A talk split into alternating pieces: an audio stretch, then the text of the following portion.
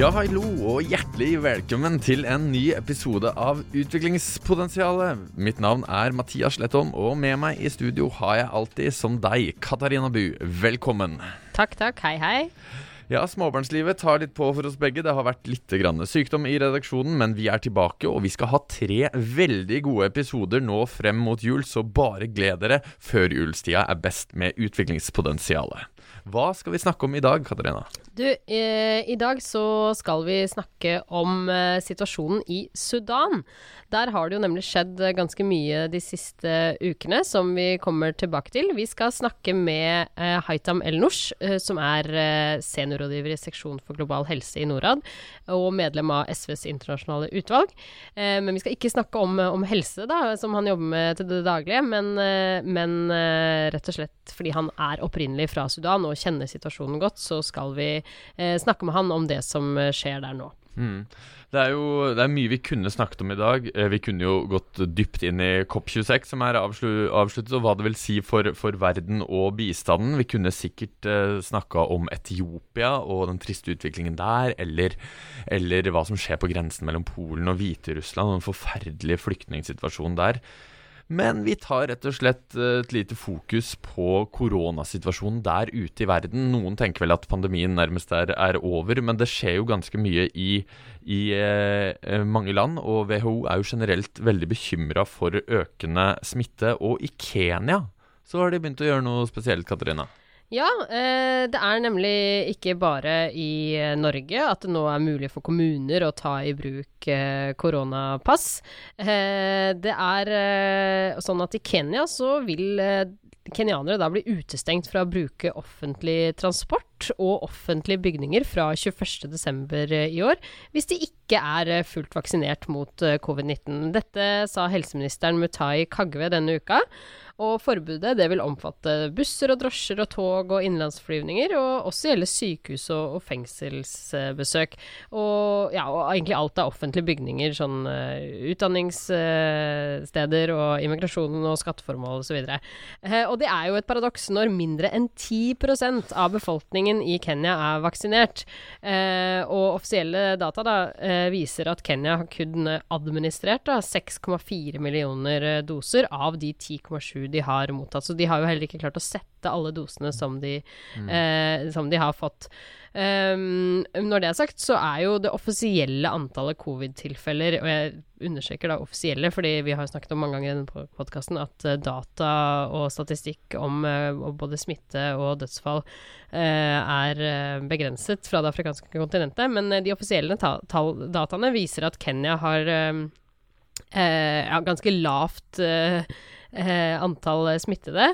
Eh, I gjennomsnittlig per dag så er det 59 nye smitta. Uh, og uh, denne kunngjøringen fra ministeren, det, det, blir jo kanskje først og fremst sett på som et forsøk på å prøve å øke da, vaksinasjonen i forkant av julehøytiden, når uh, flere skal reise og, og være sammen. sånn at de håper at flere skal gå og få disse dosene som de nå en gang sitter på. Og så har de et mål om å vaksinere 10 millioner mennesker innen utgangen av desember. Men igjen, det vil bare være 20% av befolkningen. så det betyr jo at flertallet, da hele 80% av kenyanere kan potensielt bli utestengt fra offentlige eh, tjenester. Eh, og så har riktignok ministeren da blitt sitert for å si at kanskje ikke de vil håndheve disse nye reglene veldig strengt, eh, men det blir jo kanskje mer sa, sett på som en slags eh, ikke trussel, men en sterk oppfordring og et litt sånn ris bak speilet hva som vil skje hvis folk eh, ikke vaksinerer seg.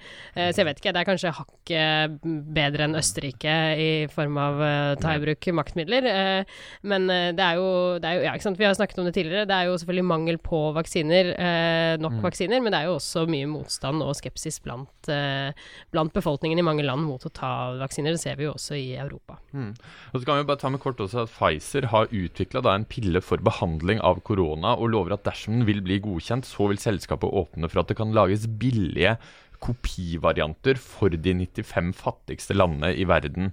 Um, uh, Foreløpig så viser jo testingen av denne Pavl Paxlovid-pillen at den reduserer faren for død eller sykehusinnleggelse fra covid-19 med 89% blant voksne i risikogruppa. Så det er jo kjempebra at, at Pfizer vil dele teknologien. Eh, eh, men det er jo også interessant at de sier at det kun er de fatt, eller nær tiltenkt for kun de fattigste landene. Eh, og antar f.eks. at at uh, India ikke skal få lov, som jo er en stor produsent og som har mye dødsfall. Men, men uh, Ja, og som er, er en stor produsent av denne type kopimedisiner allerede. De ville jo sannsynligvis klart å skalert opp hvis de fikk tilgang til den uh, teknologien. Ja, så mm. det er jo litt sånn spennende at Pfizer gjør det. Men det er jo selvfølgelig bra med alt som kan redusere pandemien, da. Men, men det er jo spennende. Ja, og hvis det stemmer at man kan risikere liksom alvorlig sykdom med 89% så er jo det kjempebra. Det skjer jo mm. mye utvikling av medisiner, ikke bare vaksiner vaksiner på, på covid, og det, det, er jo positivt. Mm. Mm.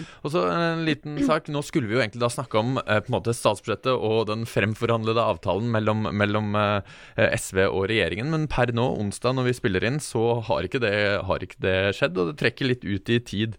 Eh, innenfor bistanden så er noen fornøyde og andre misfornøyde, sånn som det alltid eh, er, men det har i hvert fall vært noe debatt både på eh, Dagsnytt 18 og til og med på Politisk kvarter mellom Tvinnereim og Ulstein, og det var også første spørsmål i den muntlige spørretimen uh, onsdag denne uka, fra Solberg til Tvinnereim. Så, så, litt debatt er det jo faktisk om bistanden. Men, ja, og ikke bare det, men også i fagbladet Bistandsaktuelt, hvor både du og jeg figurerer ja. med hver vår tekst ja. om bistandsbudsjettet. Og ingen av oss tør å si sånn, og vi er også podkastere i Utviklingspotensialet. Men du er i hvert fall ikke helt fornøyd med på en måte i hvert fall disse NRK-debattene, Katarina? Eh, nei, ja, du nevnte Dagsnytt 18. Eh, jeg lå hjemme på sofaen eh, med bihulebetennelse og hissa meg opp Eh, når jeg hørte den diskusjonen. Fordi eh, jeg er jo veldig opptatt av bistand og utviklingsspørsmål, åpenbart, siden jeg har denne podkasten og jobber med det til daglig. Så jeg blir jo liksom ekstra glad da når jeg hører at det er et tema som skal diskuteres eh, på Dagsnytt 18 i beste sendetid.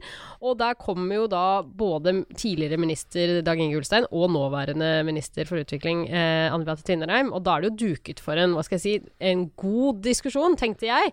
Eh, mhm. men syns jo at det ble eh, mer en auksjon enn en diskusjon. For det var liksom om å gjøre å overby hverandre i hvem som ga mest penger.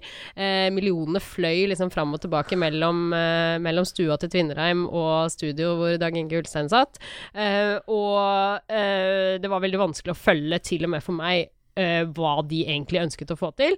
Og igjen så ble diskusjonen nettopp på dette som veldig ofte skjer når bistandsbudsjettet kommer, at man diskuterer Altså nå var det jo riktignok 1 Uh, den nåværende regjeringen også foreslo. Uh, mens uh, Dag Inge Ulstein sin regjering da riktignok uh, hadde lagt 750 millioner mer på bordet i sitt forslag, men mm. et forslag som jo, hvis de hadde vunnet valget, også måtte gjennom forhandlinger med Fremskrittspartiet. Uansett, diskusjonen ble liksom der om at de har kuttet, og hvor mye de har kuttet, og hvorvidt 1% eller ikke 1 mm.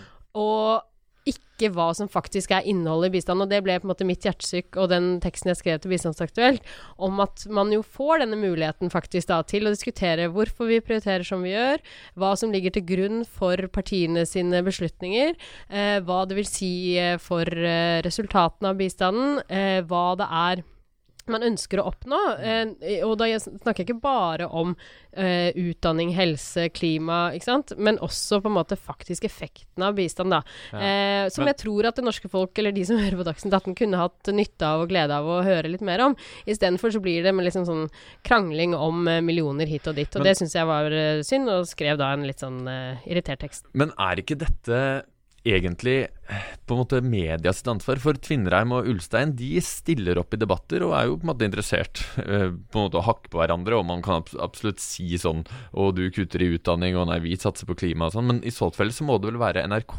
eller de som arrangerer debatten, som sier at nå skal vi, nå skal vi diskutere et bestemt tema innenfor bistanden. Og da er det jo, da er det jo veldig mange som på en måte vil falle fra. sånn at er ikke dette egentlig mer et at media og NRK må tørre å ta debatter på mer spesifikke temaer, heller enn en kritikk av at Ulstein og Tvinnereim overbyr hverandre ved å fokusere på de tingene de selv ønsker å fokusere på? Nei, altså jeg er enig i at den debatten ikke ble leda sånn veldig godt fra, fra programlederens side, akkurat den spesifikke diskusjonen her i Dagsnytt 18. Men, men, hun prøvde jo faktisk, programlederen, å få de til å stoppe å snakke om millioner og hva de faktisk eller ønsket å få til. Og det klarte jo ikke de. Når det er sagt, så er ikke dette noe Dette er jo ikke et engangstilfelle, akkurat denne ene diskusjonen i Dagsnytt 18 den dagen eh, mellom de to tidligere og nåværende ministeren. Jeg syns dette er tilbakevendende for hele bistandsmiljøet. At man Eh, snakker om veldig mye om nivå og penger, og ikke så mye om faktiske innholdet. Og da mener jeg ikke bare faktiske innholdet på eh, om vi bruker på utdanning eller ikke, men hvorfor er det man skal kutte til GPE, da, som er dette mm. ene fondet? Eh, hvorfor er det man skal gjøre det? Hva ligger bakgrunn, bak en sånn beslutning? Mm. Er det en riktig beslutning? Og det, det, skjønner jeg at det kanskje ikke er så interessant for, eh, for lytterne av Dagsnytt 18. Eh, og det er jo helt åpenbart at veldig ofte så tenker jeg at norske journalister kunne liksom også bidratt til en bedre diskusjon om, om, om, innhold, men jeg tenker jo at vi som faktisk kjenner feltet og som kan dette godt, har et ansvar mm. også for å sikre en, en god diskusjon, da. Ja. Eh, og noen ganger så syns jeg vel den blir litt, uh, litt overordna. Og, og, det mest interessante, som jeg også skriver i min kronikk, det mest interessante jeg syns nå, er en stor dreining mot at vi skal bruke mer bistand uh, på klima. Mm. Eh, det er ikke nødvendigvis negativt, men det må vi snakke om. Mm. Det er en prinsipiell og en politisk, og delvis kanskje ideologisk diskusjon, som jeg mener at alle, også de partiene mm. som engasjerer seg mest i bistand, kan, kan klare å diskutere på en bedre måte. Hvorfor er det vi skal gjøre det? Hva betyr det? Betyr det at vi tar uh, noe penger og gir til liksom tar uh, noe som vi egentlig har ansvar for å rydde opp sjøl, vår egen utslipps- og velstandsfest, uh, og bruker bistandspenger på det? Eller bør vi finne andre midler til å, til å bruke på internasjonale klimaspørsmål? Det er en interessant mm. diskusjon jeg skulle ønske vi heller bidro til, ja. enn å sitte og snakke om millioner ditt og millioner datt. Ja, nei, det, det, er jeg enig om. Skal jeg bare si også at uh, ja, også like tekst. sikkert er jo at folk kritiserer på at organisasjoner uh, kommer med kritikk av statsbudsjett. Nå sist ved Rune Jansen Hagen ved, ved Universitetet i Bergen. Uh, som en kritikk av, av at bl.a. Redd Barna og Strømstiftelsen var veldig kritiske til utdanningskuttet som, som regjeringen legger opp til. Nevnte han dere spesifikt? Ja. ja. Eh, og, det, og, det, er jo eh, Der mener jeg at måte, organisasjoner er jo med til Bare å bidra Bare gå litt tilbake. Dette var også en tekst eh, i Bistandsaktuelt ja. Eh, som økonomiprofessoren. Organisasjoners årlige klagesang het ja. denne teksten. Jeg må bare si eh, like kjent, Nå blir det litt sånn meta-meta, da, men like sikkert som at organisasjonene klager, er det jo at noen klager på organisasjonene som klager. ja, altså vi, og sånn, for du som er utafor bistandsbobla, sånn holder vi på her inne, da. Men, men, poenget er jo at det er jo faktisk å diskutere innretningen, da, når man man klager på kutt. Uh, og, og, Redd Barna hadde jo en sånn tydelig på at, på at regjeringen snur ryggen til verdens skolebarn ved å, ved å redusere utdanningssatsingen for 2022 med en, med en tredjedel. Da. Så, og, men da blir man jo kritisert for å være forutsigbar og sitte og syte. Men det er jo det er jo på en måte en slags innretningsdiskusjon også, da, når man faktisk eh, snakker, imot, snakker, imot, kuttet. Men jeg er helt enig at vi må overordne også diskutere denne såkalt foreningen av klima- og utviklingspolitikken som den nye regjeringen legger opp til. Hva innebærer det også for verdens altså, Det er jo mye vi kan diskutere. Det kan være helt legitimt. Og det er jo ikke eh, Jeg eh, vet ikke helt, det er eh, helt OK tekst fra Rune Jansen Hagen. Hei, hei, hvis du hører på. I Bistandsaktuelt. Men det, dette er jo ikke bare bistandsorganisasjoner. Når statsbudsjettet kommer, så løper jo alle interesseorganisasjoner til mm. media, om de så jobber for eh, Norsk olje og gass. Norsk olje og gass, eller miljø og klima, eller elbilfordeler, eller hva det er. Så er det jo alle Det er jo på en måte deres uh, mandat uh, mm. i samfunnet. Ja, uh, så det bør jo ikke overraske noen at man gjør det. Men, men jeg deler jo Rune Jansen Hagen sin hva skal jeg si, litt sånn generelle kritikk om at, og det er jo egentlig det jeg har sagt nå i flere minutter, at vi alle bør bidra til å snakke om ikke bare innholdet, men hvilke kanaler man velger, og ja. hvorfor er det det er viktig. Og så er det sånn og det, ble, det bidro Dag Inge Ulstein til også i den diskusjonen med Beate Tvinnereim, at liksom alt er viktig, og alt fortjener mer, penger. Men hvorfor har vi ikke diskusjon om at ja, kanskje Norge bør Ja, alt er viktig, men kanskje vi skal prioritere noen ting, eller kanskje vi må mm. prioritere noe ned. Eh, mm. Og når Norge da gjør dette kuttet, da, som er ganske stort og dramatisk, helt enig i det, på utdanning, hva betyr det da? Hvorfor er det man gjør det? Er det fordi at man har gjort noen Hvilke beslutninger ligger til grunn? Mm. Er det fordi at man ønsker å markere seg på noe annet, og i så fall hvorfor det? Eh, hva vil det bety for finansieringen til de, den organisasjonen? Hva vil det bety for effekt, som jeg opplever da at du i ditt tilsvar også prøver å bidra til? Da. Og det, Ja. eh, det tenker jeg er en mye mer konstruktiv og nyttig diskusjon. da. Takk. Nei da. men, men, eh, ja, men eh, både nivå og innretning tenker jeg er, er viktig, og, viktig å diskutere. Men, men la oss bare gå litt ut av denne norske bistandsbobla, om det er 0,99 eller 1,01 Nå skal vi over til noe som er mye mer eh, seriøst. Vi skal rette blikket mot et av verdens aller største land. Vi skal til Sudan. One, two, three.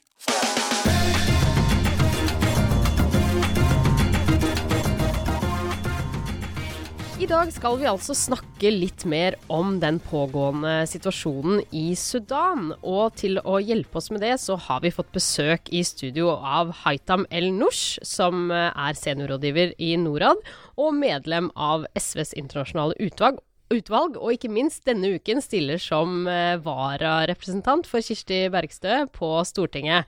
Eh, men vi skal legge politikk og bistandsforvaltning og alt det til side, og konsentrere oss om eh, det som skjer i Sudan. Fordi du, Haitam, du kommer jo opprinnelig fra Sudan, ikke sant? Det stemmer. Og på søndag 21.11 så ble statsministeren i Sudan, Abdallah Hamdok, gjeninnsatt av eh, militæret etter at den øverste generalen, Abdel Fattah al-Burhan, undertegnet en avtale om at den sivile overgangsregjeringen som da ble etablert i 2019, skulle få fortsette å styre, styre landet.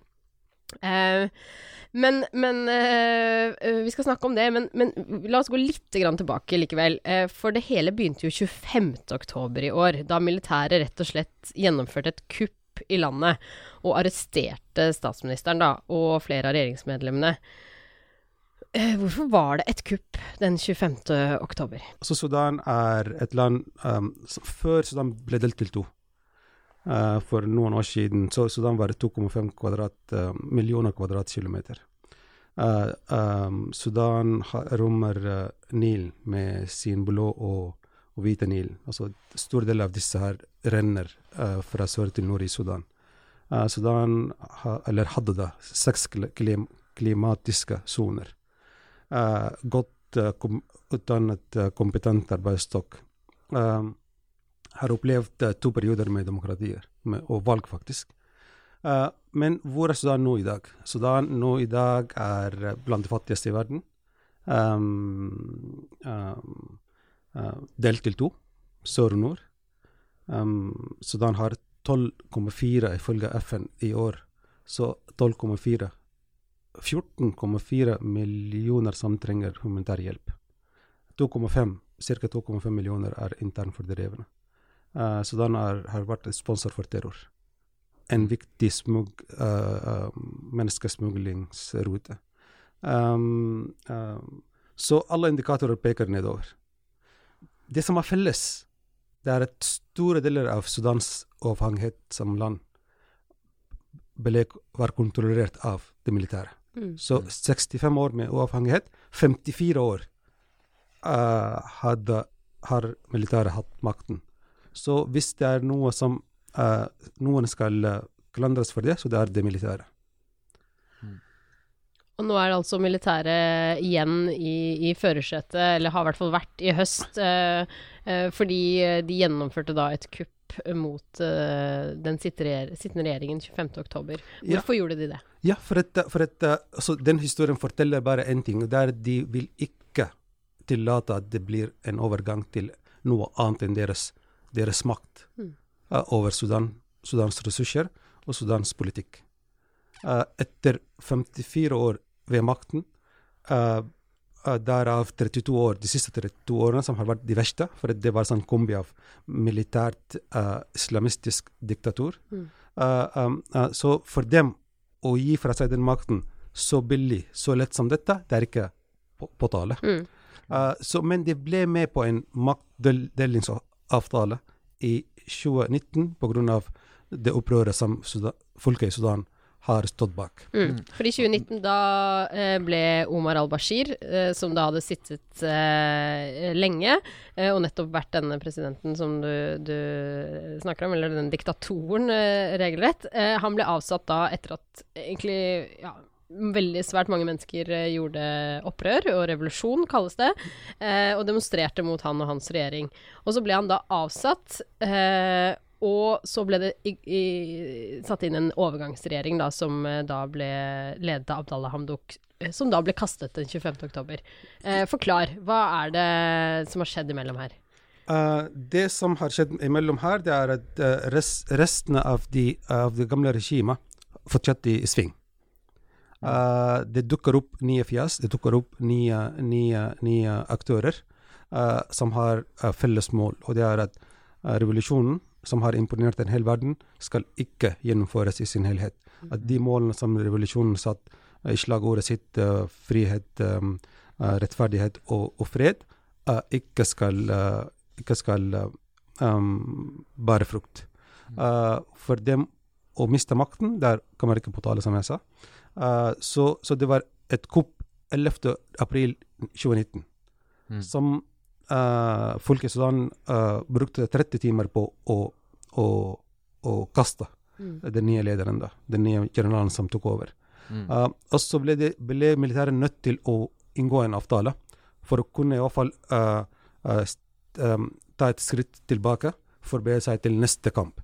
Og neste kamp det kom 25. eh, Mm. oktober, fordi i november eh, Altså nå i november skulle eh, led, ledelsen av eh, overgangsrådet overføres til sivile. Mm. Og da vil noen av makten overføres til en sivil representant for den sivile uh, delen av overgangsregjeringen. Mm. Uh, og da gikk alarmen, selvfølgelig.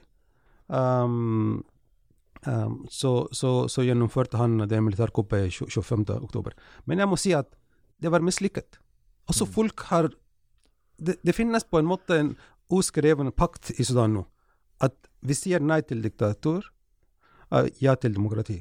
Mm. Før han har erklært dette, altså kom i media og sa hva han vil og hva, hvorfor, hvor, hvorfor dette, så var folk ute ut på gaten og sa nei, dette vil vi ikke ha noe av. Mm. Så ble punktert faktisk før han sa hva dette handler om. Så, så, så, så, så, så bestemt folket i Sudan er.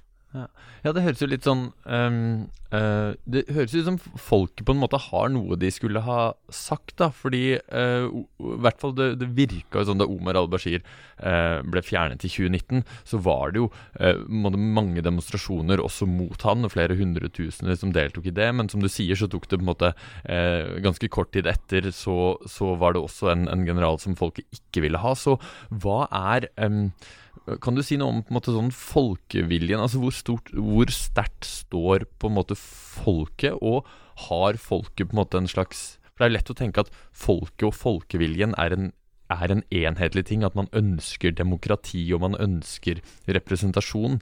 Men man ser jo også erfaringer med, med arabiske våren, at først og fremst er det viktigste å, bli, å fjerne det som er, kontra å finne noe, noe annet som faktisk varer. Så kan du si litt om forholdet på en måte mellom militære og folkeviljen. Eh, fordi det er, virker jo som om militæret faktisk hører litt på hva, hva folket gjør, da. Eh, de gjør ikke det, dessverre. Nei, De gjør ikke det, Men de blir presset til å handle deretter. ikke sant? Ja. Um, når, når revolusjonen var, var så sterk og på sitt høyde og avslørt hva slags regime dette er, så, så måtte, måtte de ti til en løsning. Derfor det første kuppet 11. april eh, 2019. Mm. Eh, og så det mislyktes. Um, da var de nødt til å inngå en avtale uh, som faktisk bevarte en del av deres makt Mm. når det gjelder økonomien og sikkerhetsapparatet. Uh, og Mm. Derfor mange av oss var skeptiske til det, til den avtalen. Men det ble sagt at dette var det mulige da. Mm. Uh, og for, for at det, Sudan, Sudan ikke skal skli i en borgerkrigretning, så bør vi bli, være glad for denne avtalen. Og det ble sagt forresten at denne avtalen vil ikke føre til de målene som man uh, ser for seg. Mm. Ok, nok om det. Men um, um, militæret de har ikke noe interesse i å høre på folk, men de blir presset til å høre på, på noe av det. Pluss at jeg må si at altså, folk i Sudan, stakkars de, de kjemper i mange fronter. Mm. Ikke sant? En av svakhetene ved den avtalen som ble undertegnet i 2019, den avtalen skulle faktisk støttes av kongefamiliene i Golfen og diktatorene i, eh, i nabolandene til Sudan. Mm. Hva slags interesse i demokrati og sivilt styre disse landene har? Mhm. At, altså, det, det er noe som ikke henger her på grep for meg. Mm.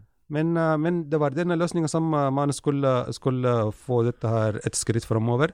Uh, nå er vi der militæret er, har fått tilbake en del av den kontrollen de, de mistet. Mm. Mm. Men så har vi jo samtidig sett at uh, i de siste ukene at uh, det har også blitt slått hardt ned på de folkene som nå har demonstrert uh, da. Det skjedde jo også i 2019, men, men også nå etter at det var kupp i oktober, så har det vært store demonstrasjoner i Khartoum, hovedstaden, og andre store byer i landet. Eh, flere er drept, og det har vært vold og sammenstøt. Hva er det egentlig som skjer eh, eh, fra Er det militæret som viser muskler, eller eh, er det et eksempel på nettopp det du sier, at ikke de ønsker noe endring? Ja, begge deler, mener jeg. Og militæret har bare én våpen, og det er å skyte folk. Og derfor maktbalansen er, er, er skjev. Og- Men vet du hva? Folk sier i Sudan at den er skjev i, i, for, i vår favør. Mm. For at militær, militæret har bare én ting, det er skudd. Men vi har flere verktøy i verktøykassa. Mm. Så så modige folk er egentlig. Uh, men tilbake til uh, drap på aktivistene og på, og på demonstrantene.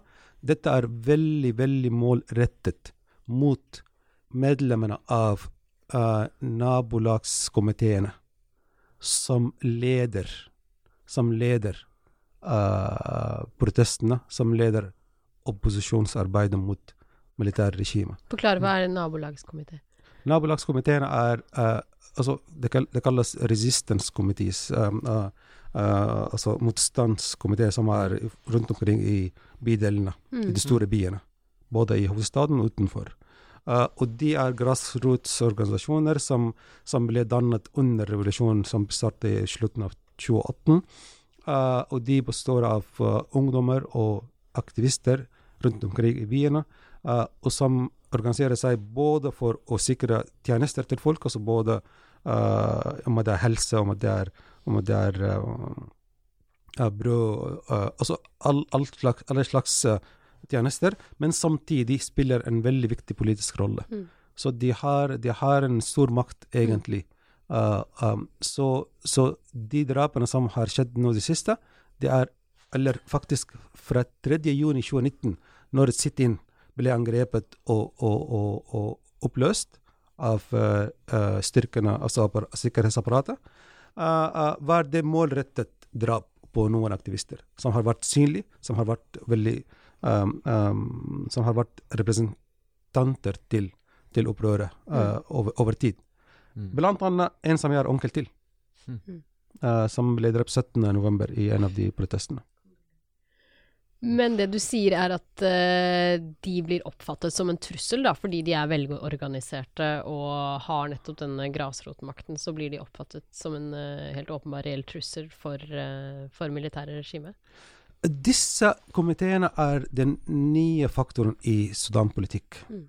Mm. Sudan har lidd av avtaler mellom eliter lenge. Ikke sant? Og militæret har den evnen til å kjøpe stemmer og kjøpe eh, støttespillere osv. osv. Mm. Disse komiteene er den nye faktoren, Mm. som er, som er innflytelsesrik, som, som spiller en viktig, viktig, viktig rolle, uh, og kommer ikke til å bli uh, Altså, man kan ikke overse dem. Mm. Så enhver løsning uh, om at man snakker om altså, overgangsparlamentet osv., bør inkludere disse komiteene. Mm. Men det har jo vært noen eh, måte, internasjonale aktører som har vært eh, måte, aktivt innblandet nå i den avtalen som ble signert eh, søndag. Eh, både USA og, og FN. Og eh, er dette på en måte en ekstern, eh, orkestrert operasjon for at USA skal få mer makt og innflytelse i regionen, de, denne avtalen? Det lurer jeg på. Og så lurer jeg også på Det er jo kommet en avtale om at det skal sikres nyvalg som skal holdes i 2023. Eh, så både Tror du det kommer til å skje, og er dette eh, liksom orkestrert av USA for å sikre seg makt og innflytelse, tror du? Jeg søker litt her for et eh, Altså, makt og innflytelse søker eh, Det er ikke bare USA som gjør det, det er mange andre eh, makt... eh, Faktorer. maktfaktorer eller makthavere som eller eliter i verden som, som, som søker denne makten. Og dessverre, det er ikke bare USA som er innblandet i situasjonen i Sudan. Det er, det er en um, Det er en uh, herlig suppe av uh, makt som USA, Russland, Kina. Mm. Uh, og foran dem står uh, Tyrkia, Iran og Qatar på den ene siden. Uh, uh, Egypt, Emiratene, Saudi-Arabia på den andre siden. Um, du må ikke glemme at Sudan eksporterer soldater til krigen i Libya og Jemen. Uh, Mm. I støtte for uh, den koalisjonen som består av Saudi-Arabia, Egypt og, og Emiratene. Um, så, så det er en herlig suppe av etterretning og geopolitisk uh, kamp som utspiller seg i Sudan. Um, og de som taper på dette her, det er Sudan-folk som dør i gaten nå for, for, for en bedre framtid. Mm.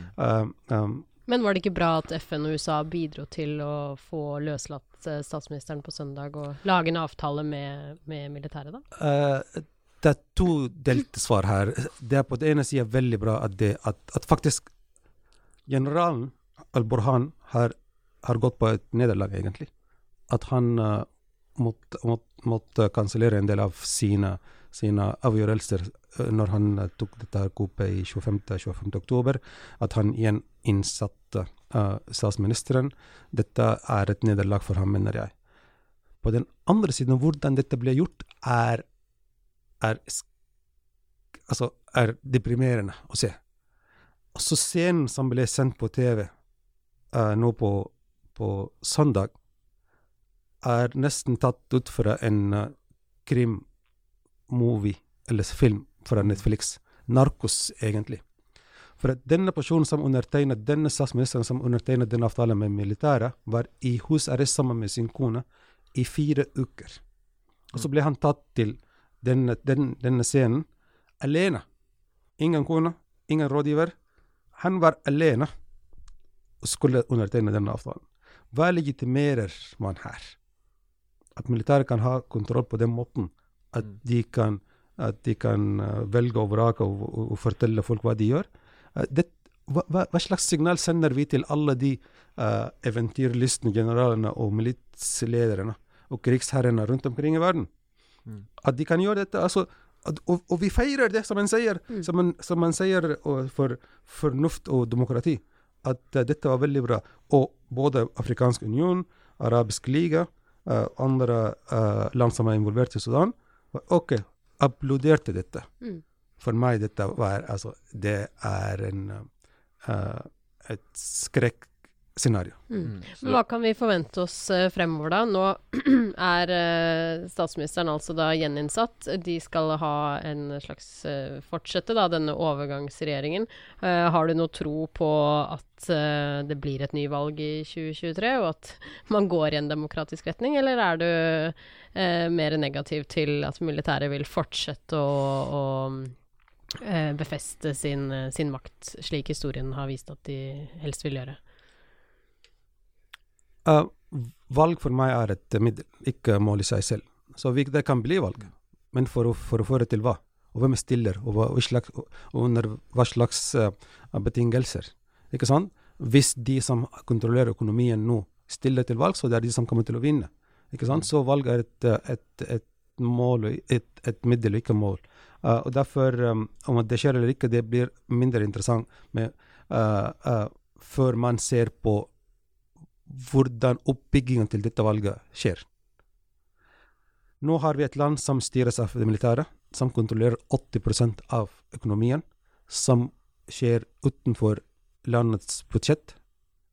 Samtidig 70 Altså, ikke, altså jeg vet ikke Denne regjeringen har ikke lagt fram et budsjett, men budsjettet som Omar al-Bashir la siste gang, hadde 72 utgifter til militæret og sikkerhetsapparatet. Mm. Så mens militæret kontrollerer 80 av økonomien, så har de kontroll på 70% av budsjettet.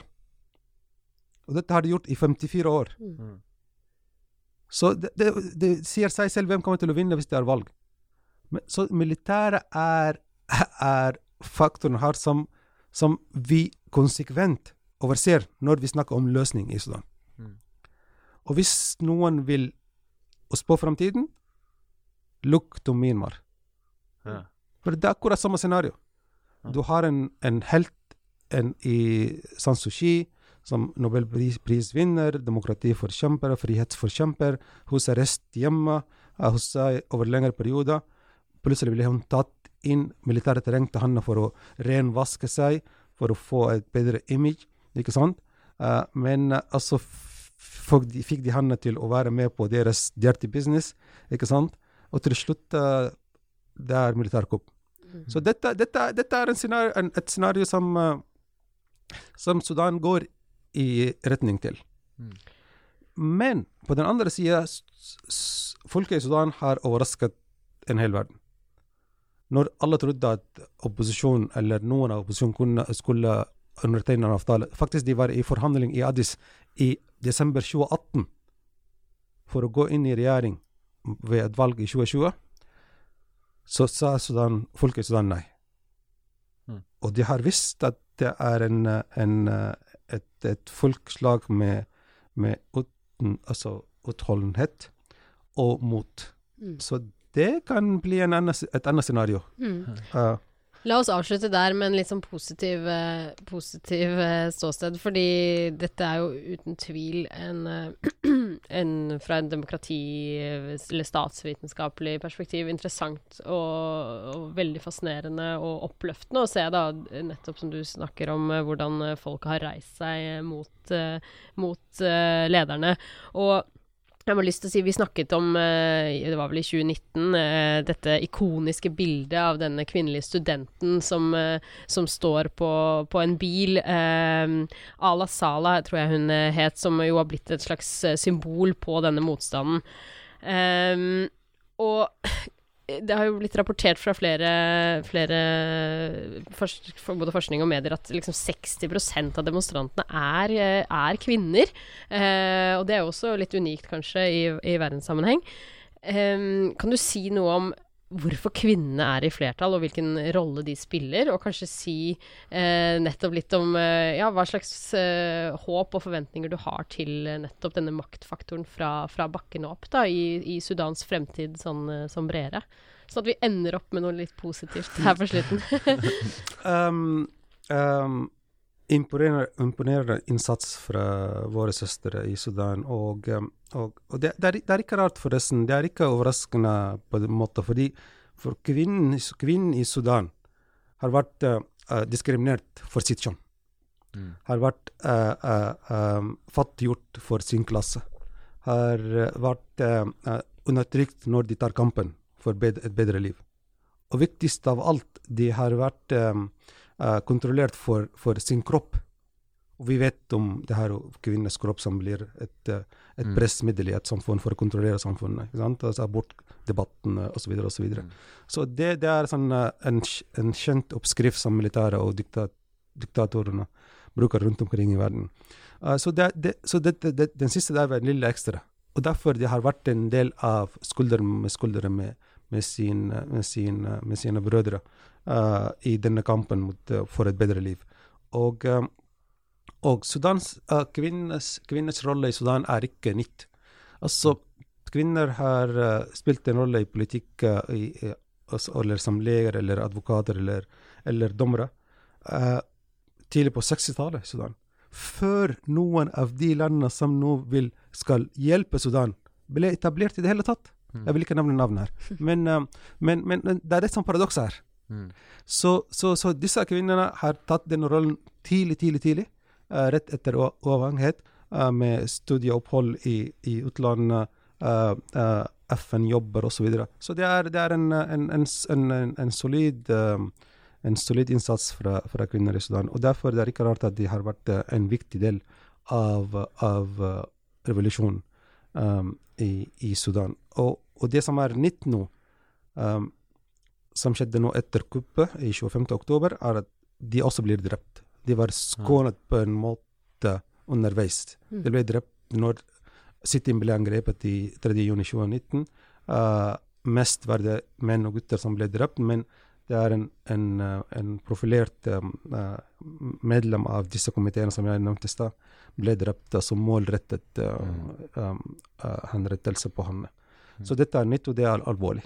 Mm. Um, så hvis vi er som verden, da, seriøse når det gjelder, um, når det gjelder um, demokrati, sivilstyre, menneskerettigheter, likestilling, som grunnlag for stabilitet, for fred, uh, for stabilitet, for fred uh, uh, uh, og inkluderende utvikling, så bør vi gjøre de riktige tingene, ta de riktige grepene uh, når det gjelder de store aktuelle sakene, som Sudan er nå. Så vi har ikke råd til å feile, Mm. ikke sant? For det er ikke bare kvinner, altså kvinner, men det er en stor ungdommelig populasjon i Sudan og i, i hele Afrika. Forresten, uh, uh, når jeg sier at vi har ikke råd til å feile, så snakker jeg ikke bare om Sudan, jeg snakker om hele kontinentet i Afrika. Og det er at for at Sudan er en, en, en, uh, en parameter på en måte for hva kan skje rundt omkring. Og vi, Sudan ligger i et område som er preget av konflikter. Mm. uh, Etiopia osv. osv. Så, så, så konsekvensen av å feile i Sudan vil gå uh, langt utover uh, landets grenser. Uh, Afrika er et, et kontinent altså De sier at nå det er to av ti i verden er afrikanere. 2050 så fire av ti i verden blir afrikanere. Da har vi ikke råd til mer kaos. Tror du vi vil lykkes med det? Vi Tror vil Sudan vil lykkes med det? vi vil lykkes hvis vi er uh, um, seriøse om å løse de hovedårsakene årsakene til, til, til problematikken, og her er det militære. Mm. Mm. Derfor jeg blir ganske irritert når noen mener at militæret er en del av løsningen. Mm. Vi får bare håpe at, eh, at Sudan eh, kommer på et bedre spor, og at eh, man får mer demokrati med, med årene. Haitham Al-Noush, takk for at du kom hit til Utviklingspotensial. Hyggelig å være her.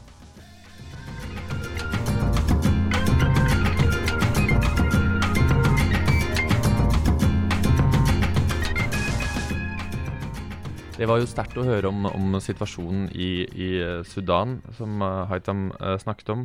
Eh, vi skal over til, eh, til anbefalinger. Eh, det skjer jo mye måte, spennende innenfor eh, hva skal vi si, bistandstenkning nå. da.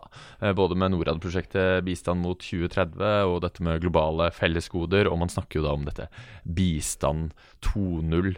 Eh, og det er også gøy å se at det kommer nye og spennende tanker eh, fra vår viktigste finanspolitiske muskel, altså oljefondet.